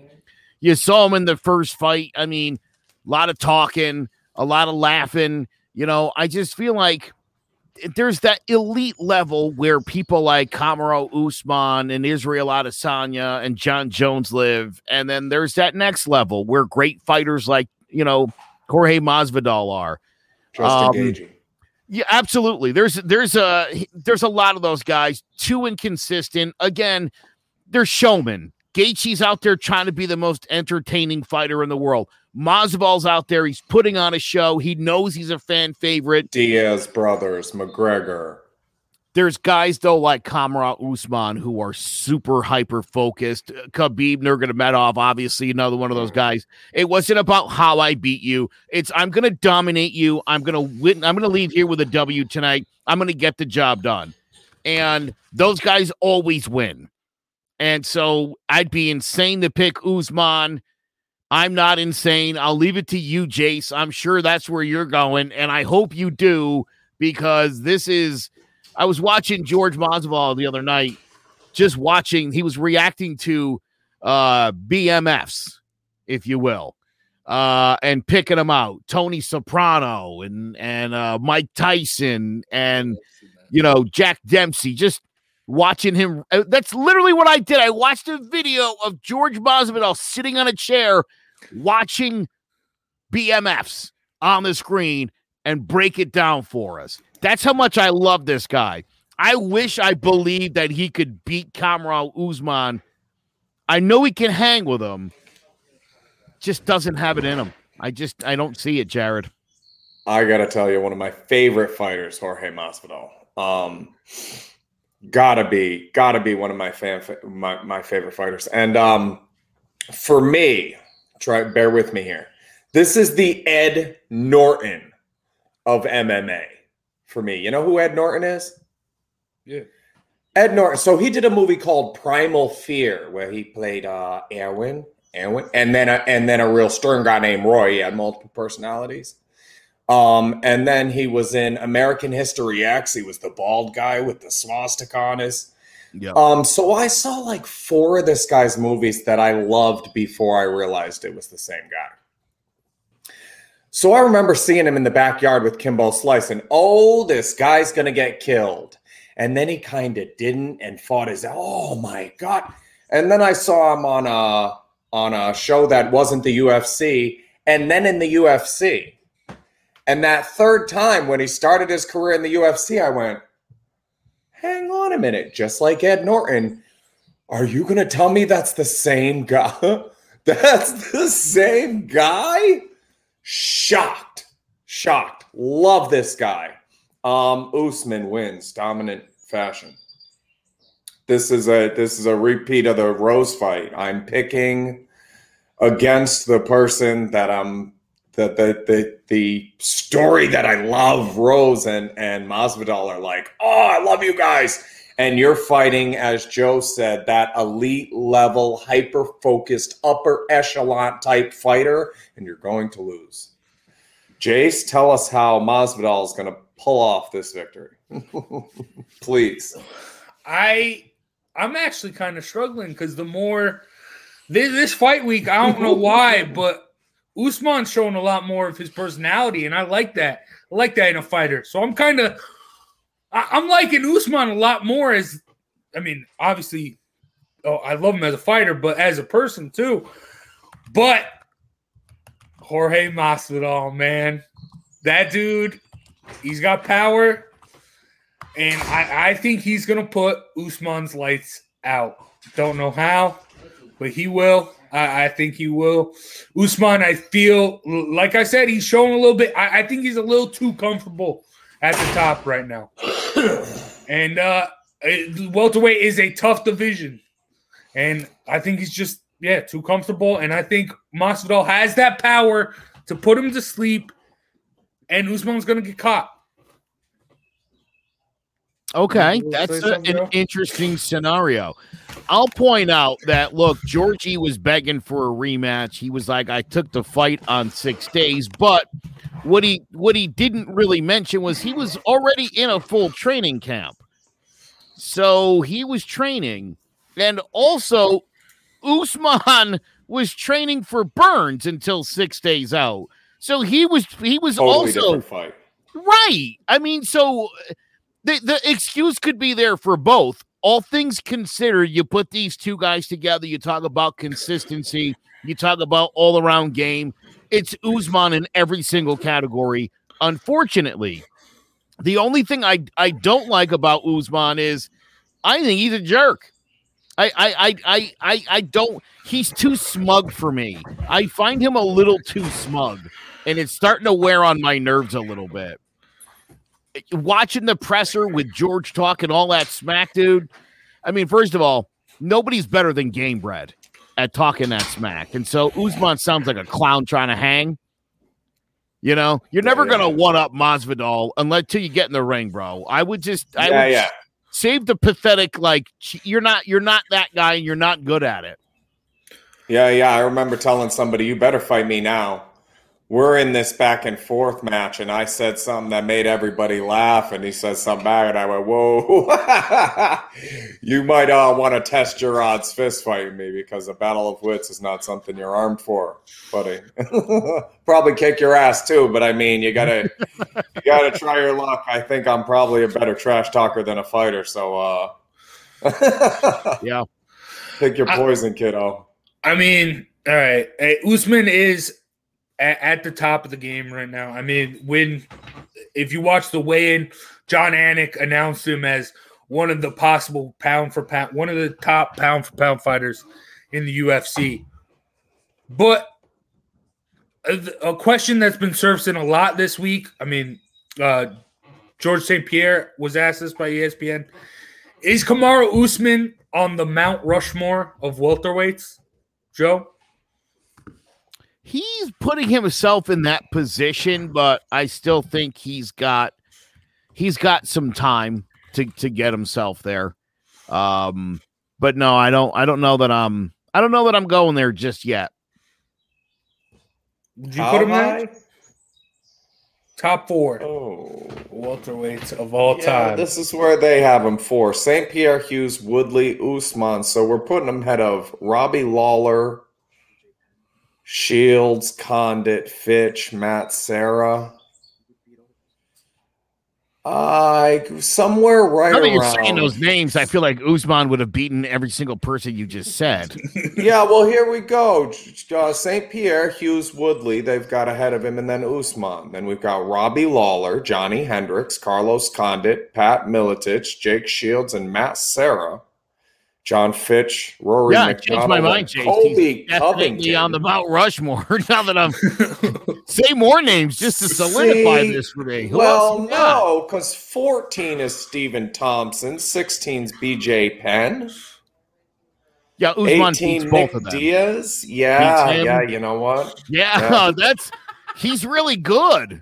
I wasn't even thinking about it in terms of that, but God, yeah, Yeah, dude, no. Well, when he is. said it, I'm like, no. And then I Yeah, look all time welterweight, and I'm well. He, yeah, he beats all of those. Those tops are fine, right Especially- at four. especially Unless if- you want to put Lawler ahead of him, unless you want to try to make an argument for Robbie Lawler, you don't. I've seen plenty of Lawler to to Even know Woodley, better. though, is Usman ahead of Woodley? He beat Yeah, Woodley. He beat the crap out of Woodley. So Hughes and St. Pierre are our only arguments, and both of us would have said no off the top of our head. Right. Interesting. Yeah. That's crazy. Yeah, I mean it is. It is. But it, I, I'm just super excited. Great, great fight card. Can't wait for it. But now, let's get into the sc- flurry. And Jared, you got another scrub scrap spotlight for us. So introduce your guy. Yes, sir. Three fight veteran of scrub scraps. Uh, one of my favorite stories, Miles Wilkerson. Welcome to the show, Miles. You're muted, brother. You think after a year of this, I figured that out? Oh my god! How we doing? Doing good, Doing my good. man. Welcome aboard. So, uh, yeah, you want to just uh, talk to us a little bit about your your experience at Scrub Scraps? Yeah. Um, well, I think it's good to, you know, put a little backstory out just so everyone knows. I I, I was diagnosed with uh, Tourette syndrome when I was seven years old. Uh, you know, I grew up, um, you know, um, in New England, um, and you know, I had, you know, growing up, you know, everyone, every kid deals with with bullying a different way. But for me, it's really difficult when you're the only when you're the kid in class who's like, like cussing involuntarily and forced to be there that'll do that'll do things to your self-esteem right um and you really you kind of have to learn how to you know uh kind of make people back off without you know you know all the all the bullshit can i cuss on here i cuss i have tourette's so Oh, i yeah. cuss Feel Yeah, comfortable. I, I- Just- just- I think medically, I think medically speaking, you just get a you get like an all clear on it. yeah, I get an accommodation. Good. All right. Absolutely, Um, yeah, yeah. But yeah, no, um, yeah. So growing up, just that backstory, you know, growing up, it, it, you know, it was tough in its own way. You know, just having to deal with that, people ridiculing you. You know, uh, you know, a lot of time I would just hide that frustra- frustration. Um, but you know, then I, as I get older, uh, through a friend I meet, uh, Jared, and uh, I'm because I've been thinking like I really want to uh, do boxing or you know uh, Brazilian Jiu Jitsu or something just to like you know give me some kind of um, more confidence, you know. And so what I did, I just showed up. Uh, I barely met you, Jared. I don't think, and I just kind of laced up. I was just full of all this bravado, and, it, and I'd been in fights before, but I'd never like you know trained to box, and I was getting the tar beat out of me, like just like. But I'm you know, and after after the, I think it was the end of the second round, Jared, you you did this. This is one of my, my favorite moments um of the you know, and he he Jared just kind of went. He said, Miles, you have no technical skills, but you are a fighter. You're you're a fighter, and, and he lets me. He could have called it right there because I was getting my ass handed to me. And I, you know, I start I start training, and you know, then I, you know, then I pull one out, and it was it was a really excellent experience, and I really needed it, and it gave me a lot of you know uh, grounding to like um, keep going forward with with with my life. Because you know dealing with like that voice in the back of your head that you heard you know, some like some some middle school cafeteria, some kid calling you a retard, and, and it's like I just got my master's degree from the University of Wisconsin, you know, so I needed that in my life, and I definitely thank Jared for you know that that support uh, and being in your corner. So Well, you know, it's it's it's interesting that you say that, and and you know, I think in terms of what Scrub Scraps is and what it does for people is pretty amazing. And I don't know that I've I've you know I've heard a lot of different stories from guys who have participated in Scrub Scraps. Mhm. Um, this one, Miles, kind of blows my mind. First, I want to ask kind of a funny question. Before you learned swear words, what were you? What would what would you say? yeah. say? I think it's important to kind of explain what Tourette syndrome is. It's really, it's really misunderstood. There are only like a few hundred thousand people in the United States who even have it. I have like moderate to severe. um, it's not just this thing called coprolalia, which is literally the the. I think it's uh, it's the Greek. The the prefix is copro, and, and it's literally shit talking. That's like the that's the medical word for it. But that's only ten percent of people with Tourette's. Unfortunately, I have it. Um, but also there are vocal tics, there are motor tics. Try try uh, try talking to a girl you like, and, and you're trying to not bark like a chihuahua. You know, try to not creep her out that way. So that does a lot of things to your self esteem. But what sub scrub scraps did, I really loved it because everyone, you know, you th- there were you know there were some folks who were like, you know, uh, you know, coming in, you know, whatever. But the thing is, it's kind of like a gun range. Everybody's pretty polite because everybody's armed, and it, it really, you know, um, and uh, nice. I'm, am I wrong, Taryn? Am I wrong? no, it's it's a different dynamic when you're at Scrub Scrubs. For It's sure. a different armed, but yeah, got yeah, yeah. Uh, and just in terms of Tourette's, yeah, like I, I definitely encourage people to kind of do some research. You know, uh, I've, I've I've been lucky. I've been, I've been able to try to like mentor one or two uh, young people because it's a really it's really difficult. It's really stigmatized, really misunderstood. Um, you know, like try be, try being in a convenience store and you start kind of like twitching and it's like ten o'clock at night and you're trying to get your bogeys and there's a cop right there. That's not fun.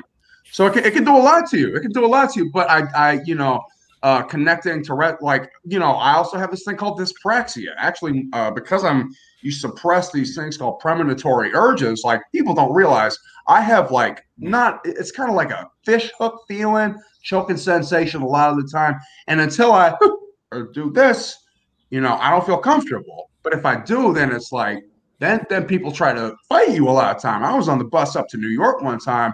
I'm just sitting minding my business. I, I feel like I'm fine. Homeboy's like, "You're making fun of me," and I'm like, "Man, I don't want uh, this ain't scrap scraps, man. I don't want to fight you right now. I don't want to fight you, you know." And it's just like, but yeah, like, like scrub scraps really, and nobody nobody made fun of me at scrub scraps. They're like, I just saw Miles just like take a ridiculous hit to hit to the jaw. He's somehow still standing.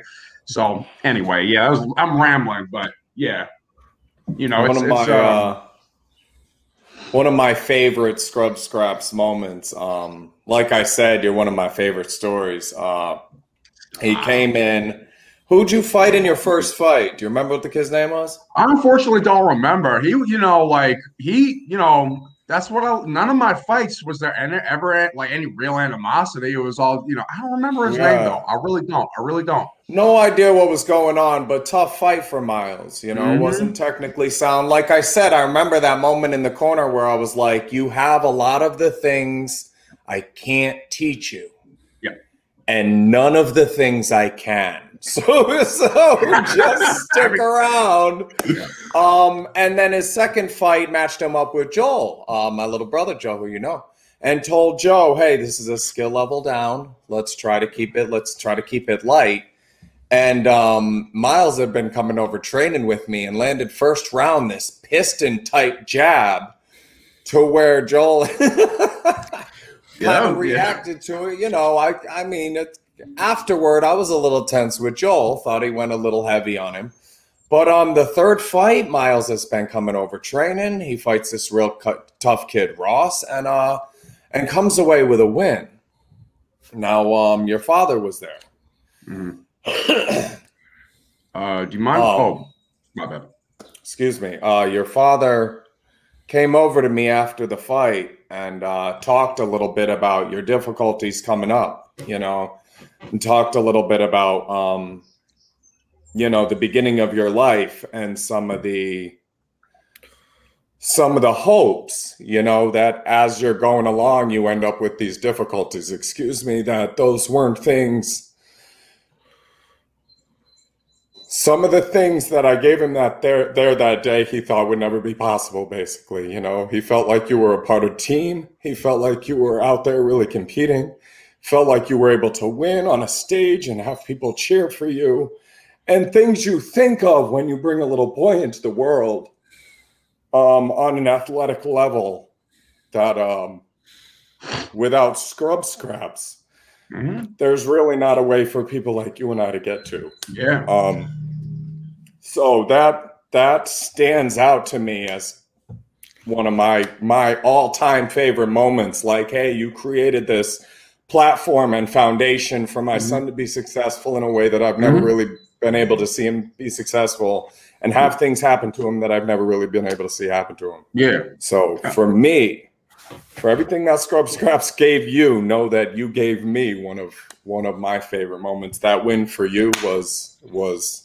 that was it for Mhm. me. That's what we're supposed to be doing here. Mhm. And you walked out of that with something you didn't have when you got there. Mhm.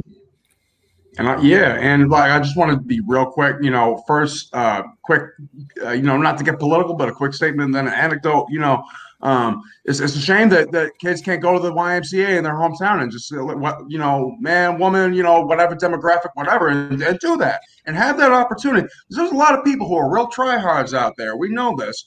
Who the thing is, they've never really had the metal test. You can tell some the way they're swinging. They've never been in a fight before you know, and then they'll start things, and then you, then you, and then, then when he's like, all right, man, cool, that's fine, let's go. Where you want to go? I won't snitch on you, whatever. Then they're like, oh, whoa, whoa, whoa, yeah, yes, but I was just out in the Midwest. They do that all the time. No offense to y'all, but you know, like, but the, uh, but I just want to tell a real quick anecdote. My father, he grew up in Louisville, Kentucky. And he knew an individual, the, the Clay family.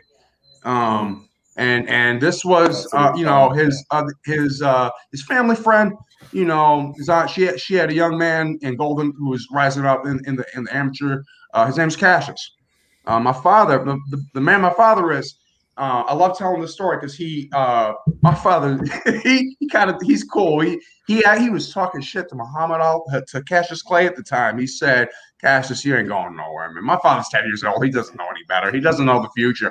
Guess what, Cat? Guess what? Uh, Muhammad, future Muhammad Ali says, like, boom, hits him on the knees. Says, Shut up, little ugly boy. oh, I thought, you know, my dad, you know, he used to, you know, he's just like, you know, like so. I think some of that. I'm, I'm, I feel really blessed to have been in Scrub Scraps. You know, uh, all those people I met, I still talk to them. So yeah, yeah. Miles, if what, what was the biggest difference for the Miles before he stepped into the gym to the Miles who after his last fight with Scrub Scraps? I would say, um, just to keep it brief, basically, uh, instead of feeling like uncontrolled, like totally like uncontrolled, like rage, angst, like kind of the self pity, like the Stoics say, the worst. I think it was Marcus Aurelius who said, uh, the worst for- form of cowardice is self pity. Miles after even the losses of Scrub Scraps, I needed those. I needed those. I needed Oh. those because that made me go down and hit my heavy bag in the basement. That made me go to the trainings because I'm like, I gotta win. Um, and after, it was kind of the sense of equanimity, like you know, if I apply myself to this, you know, cut down on the bogeys, quit drinking. I just, I, I'm celebrating a month, month of sobriety. Uh, I haven't been counting days well, but a few weeks ago, yeah. Um, Jared's also been very supportive of that. I appreciate him for that too. Um, yeah, now I'm. Uh, it's it's it was definitely necessary for me um, to kind of progress and kind of let go of some of the baggage. Um, I really needed that. I really needed that, and yeah, it was. And I, it was just you know a friend from high school was like, "Hey man, I heard you wanted to do boxing. I've been doing this for years." you know, like so. It was good. Who was It that? Very good. Right. Oh, Ray Brand. Yeah. Cool, cool. Awesome. Joe? Yeah, uh thank you. Miles, uh here's here's what I love to ask everybody in Scrubs. We've done some some interviews outside of this show even and I guess my thing would be if there was a a young person right now that was watching this who was um struggling in Mhm. in again whether it's bullying or drugs or it's whatever have you and they feel Yeah. like there's nowhere to go why what would you tell them uh to get them to go check out scrub scraps Um, I, yeah, I would say, um, well, it's it's kind of like that trite saying, which is still one of my favorites: "Living well is the best revenge." Um, because the the thing the thing of it is, you can do act in all kinds of spiteful ways to people, but the thing is, like, you know, having uh the integrity to kind of uh to struggle and persevere. Things like scrub scraps can teach you not only practical um you know self-defense skills but also give you for people who are alienating my tourette syndrome with all this like com- comorbid things you know um it gives you that kind of camaraderie uh, that I think anybody can benefit from, especially a young person. I think uh, one of the one of the big I don't want to sound like a boomer, but one of the biggest travesties is there's not enough. Um, you might see kids like playing playing ball or whatever, but they're mostly just playing video games. Which no, don't get me wrong, I'm a gamer too. But you need, you really do need to have these um, these these kinds of things. Whether you're like, for example, like because I have a like a more invisible disability. One of my favorite uh, opportunities when you whenever he gets a chance, check out wheelchair boxing on YouTube. I'd love to see some of these dudes who are who are you know even professionals. I'd love to see them get get literally get in a wheelchair and fight some of these dudes who have lived in a wheelchair their whole life. Because believe me, they they you know, and most a lot of people wouldn't even do it. Oh, their arms are strong. yeah, because they're wheeling themselves around all the time. You know, Yeah. anybody. I think I know really the kid Ian that started that. Mhm. Oh, really? you didn't tell me. Yeah, Yeah. Yeah. Um, yeah, it's it's really important. I think stuff like just stuff like that is really important. Uh, that camaraderie and that um, skills building, really, the skills to cope. Now, when I'm in a stressful situation, I'm like, all right, well, there's no reason to escalate this. This this isn't an octagon. I'm just gonna be like, yeah, whatever, man. I don't like. As long as you don't put your hands on me, I don't really care. Um, but but scrub scraps and uh, you know different things like that really do teach you those those those those skills. What is uh what how is your relate how is scrub scrap how is being in the ring with someone affected your relationship? How do you come out on the Mm. other end with the relationship of the person you just fought, just tried to punch you in the face? What is Oh, that yeah. relationship like? Well, well, the whole the whole slogan of the group, you you, you know, you, you're not really friends if you haven't hit- hit them in the face. you're not really. And uh, to be honest, I, I don't have any. The three dudes, I, I would have, I would have loved to have continued. You know, uh, I, I want to get get back to the gym, but COVID's made it weird. Um, the thing is, like that that level of. Unfortunately, some people don't have great sportsmanship. But that I, I never left left a, a match feeling like tight or whatever. I was like, that's you know, um, I always always think of of you know Muhammad Ali. He lost a fight. Um, you know, pe- pe- why why be bitter? You know, if you want to be bitter, get on Twitter. You know, um, I I I, I kind of feel like I, I don't feel like it's, and yeah, I don't feel any negative feelings towards any like you know because because it's it's mutual combat. You know, um, and it made me more like it gave me more of a sense of control, definitely. Because you have to remember i'm always fighting like these like, look up premonitory urges that's hard. But like when you when you get those skills in the ring it really does like cultivate this sense of um like control which is nice. And i i, never i never cussed someone out ever after a match. No one ever cussed me out. We always touched gloves and it was fine you know um Well, again, I think like you said, you're you're in a gym with with other guys, and it's Mhm. hard to. That's not really the place to start running your mouth Mhm. because probably the guy running his mouth is the guy everyone's gonna jump. So right, it just it's it's so listen. I, I love the idea of and and you were saying sort of coping skills and and you know a I think everybody needs to belong somewhere and and feel like they're in a place where no matter what's wrong with you or what ails you or what your issues are that there's a place that you can go where everyone accepts you.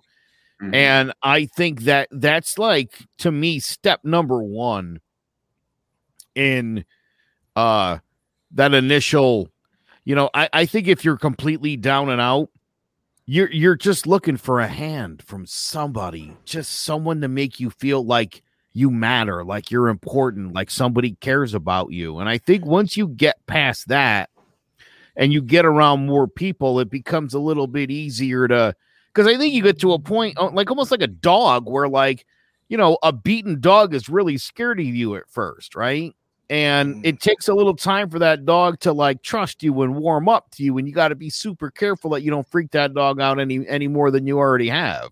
And i don't mean to compare people to dogs but i'm just saying like that mindset of being beaten down and you need mm-hmm. to sort of learn it back. You need to mm-hmm. learn it back before you can even accept it on a grander scale. And so again i think an organization like scrub scraps again working on a common mission and then add on to it mm-hmm. I'm going to punch you in the face now and we're cool right? That i think it, it takes a lot to get there too where you know miles when you punch me in the face i mm-hmm. just want to run and punch you back in the face now right? And you have to learn like that's not how any of this works. Yeah, well, and just the act of punching someone in the face is one of the things that pulls all of those people into it. Um, those the thing about that's a great example, Joe. But the thing about those beaten dogs is that they don't know that other world exists. You have to start slow and teach it to them, but they don't even know it exists. So when it's a human being, you have to have somebody close enough when they're young to start slow and teach it to them, or you have to find a way to trick them and trap them in that situation. We do that with the fight. Some of those people just show up because they want to fight. And when they find that perfectly comfortable place, Miles might even fit this category. of just wanting to fight someone and then finding out that I'm perfectly accepted just the way I am here. There's a spot for me. Yep. And finding all those other things there almost as if by accident when he showed up, barely knew me. I asked him what he weighed. He got matched up as best I thought I could, and we kept him moving.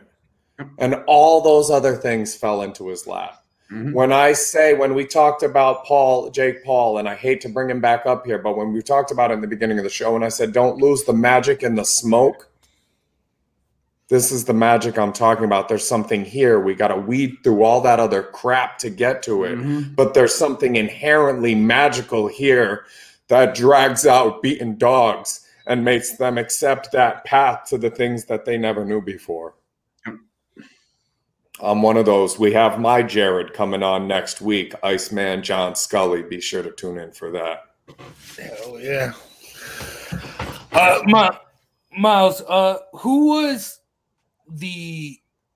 You talked about how you are a fighting fan before, before even Scrub Scraps. So, who is someone that you looked up to, a fighter that you tried to uh, duplicate? Um, yeah, that's a tough one. Um, well, th- the thing is, in in in the year in the years since those scrub scraps, scrub scraps, I've definitely of like totally revamped the way that I like spar with my heavy bag or do or do, do the speed bag. But at, at first, it well, I'll just say this: my favorite my favorite fighter is Roy Jones Jr. because he's not only a boxer but also a musician. Because I love music as well, so I would have to say that. But in terms of like fighting style, um, boxing, I would have to say, um, like to be like, I have very poor cardio, but I my I would say my endurance is moderately good. Like I'm pretty endurant. Like usually, like if someone hits me, I'm like, oh, whatever, okay. Um, so I try to take advantage of that. It's like like I'm kind of like almost tall and lanky, so I but I'm I'm really like um more grounded. I'm I've changed, but I don't move so much. I would almost say it's kind of like yeah, I'd almost say like um the person I was the person I was trying to emulate at first, of course, Muhammad Ali, and like I'm realizing I, I'm never gonna have that kind of cardio. That's never gonna happen. But and then I realized like, well, if I can't beat Tyson, why not be Foreman? So I just kind of I just like keep going because a lot of people you just start moving towards them and just kind of like they'll be like, uh, what do I do? Because because if you I just count, count- let them come to you and count, just boom boom. And the jet. I got You know? a great one for you, Jace. You want a comparative for this guy? That the jab he thumped Joel with was no accident. Um, when he came and started training, it was the jab he focused in on. He wanted to know every part, and it's it's my the first thing I teach. I want that real good long jab with the step that snaps out at the end. And man, he's got one of those rubber mallet type of jabs. It's Larry Holmes. If I'm looking for somebody to compare this kid to in the ring, it's Larry Holmes with that big thumping jab and whatever's behind it. Because that's what you think of with Larry Holmes. You don't think of those other punches. You just think of that mm-hmm. big thudding Doom. And that man, I felt it during sparring and went, oh my God, man, that thing is coming fast and heavy. Larry Holmes. NGL, I was kind of being a little bit of an asshole, a little bit. I, was, I, I should have just like, and then you got you. Got, I, like I said in that Facebook chat, you definitely. I, I learned my lesson with that with that left hook. I did not see that at all. I'm like, oh, okay, there's Tweety Bird. I love cartoons. Okay, Funny, you Okay. lean a little bit on that jab and come up around it. And that's what I loved about Scrub Scraps because it was just, and the thing is, any of those people, like, that's the thing. You'd have people who come in like, dude, like, as we say in New England, like, you're cocked right now. What are you doing in this room? Like, I was, I was just like, okay, wait, hold up. But, but, and then there were, and then there were people, um, you know, who were kind of disrespectful. Almost with, within the first five minutes, they were just. Done not not like socially, but just like if they were they were just like first round, they were just like. But the people who were more, I remember there's I can't remember the dude's name. This is a big old dude. He probably get got called like Chris Farley or whatever in high school, big dude or whatever. And he, but dude knew he could take a punch pretty much anywhere. He would just come in like he hit himself, and he was big dude. Dude hit him hit really hard. But that dude was the one dude who won the fight, not not the people who were talking shit about him. not them. Mm-hmm.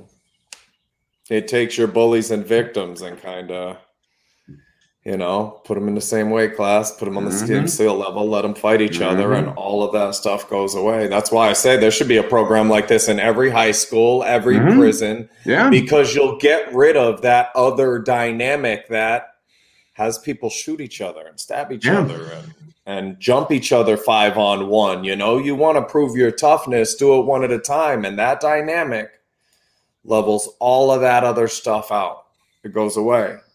It all but goes away because you don't have somebody that doesn't fit. There's a Mhm. spot. Yep. And if you're the worst person on the chart, stick around for three weeks. Yep. We'll find somebody, and you'll Mhm. and you'll catch a W. Yep. And like Miles says, those wins and those law as well as the losses. You know, in my perfect world, everybody enters their third scrub scrap at one and one, Mhm. and has you know gone felt all of those feelings. Yep. Yeah. it helps you in your life. hmm All right. Before we close out the show, Miles, who do you got tonight? Yeah. Um. I'm. This this has been something I've been thinking about because it's kind of like uh, it's tough. Um. To, well, I it's like at the University of Wisconsin, I was learning Yoruba, which is like a Nigerian language, and uh, you know, learning learning about Nigerian culture and everything. To be honest, just just some of my like historical. I've I've got my master's degree in history, learned about African history. I, my money's on Usman because I really I feel that he has the um. I, well, don't get me wrong, Mazda Maz, Masvidal has the um.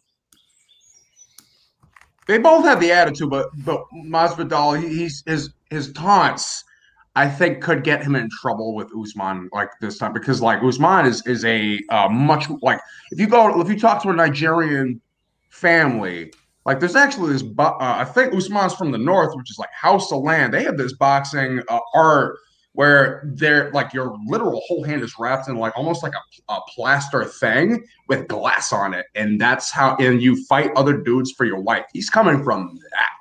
He's coming from that. So that guy's my gonna money's win every Usman. time. Yeah, that guy Yeah. wins every time. Come on. Yeah, don't take the Love it. Hey, Hey, I really appreciate you coming on, Miles. Wonderful show, man. Wonderful appreciate show. the Thank you invitation. so much, man. yeah, I- thank you. Thanks for joining us, Miles. Thanks everyone for listening and watching. Thanks as always, Jared and Joe, for joining me. And we'll catch you next week to recap this great UFC pay per view. We'll tune in next week for more throwing jabs. Take care. Ladies and gentlemen, this is our main event.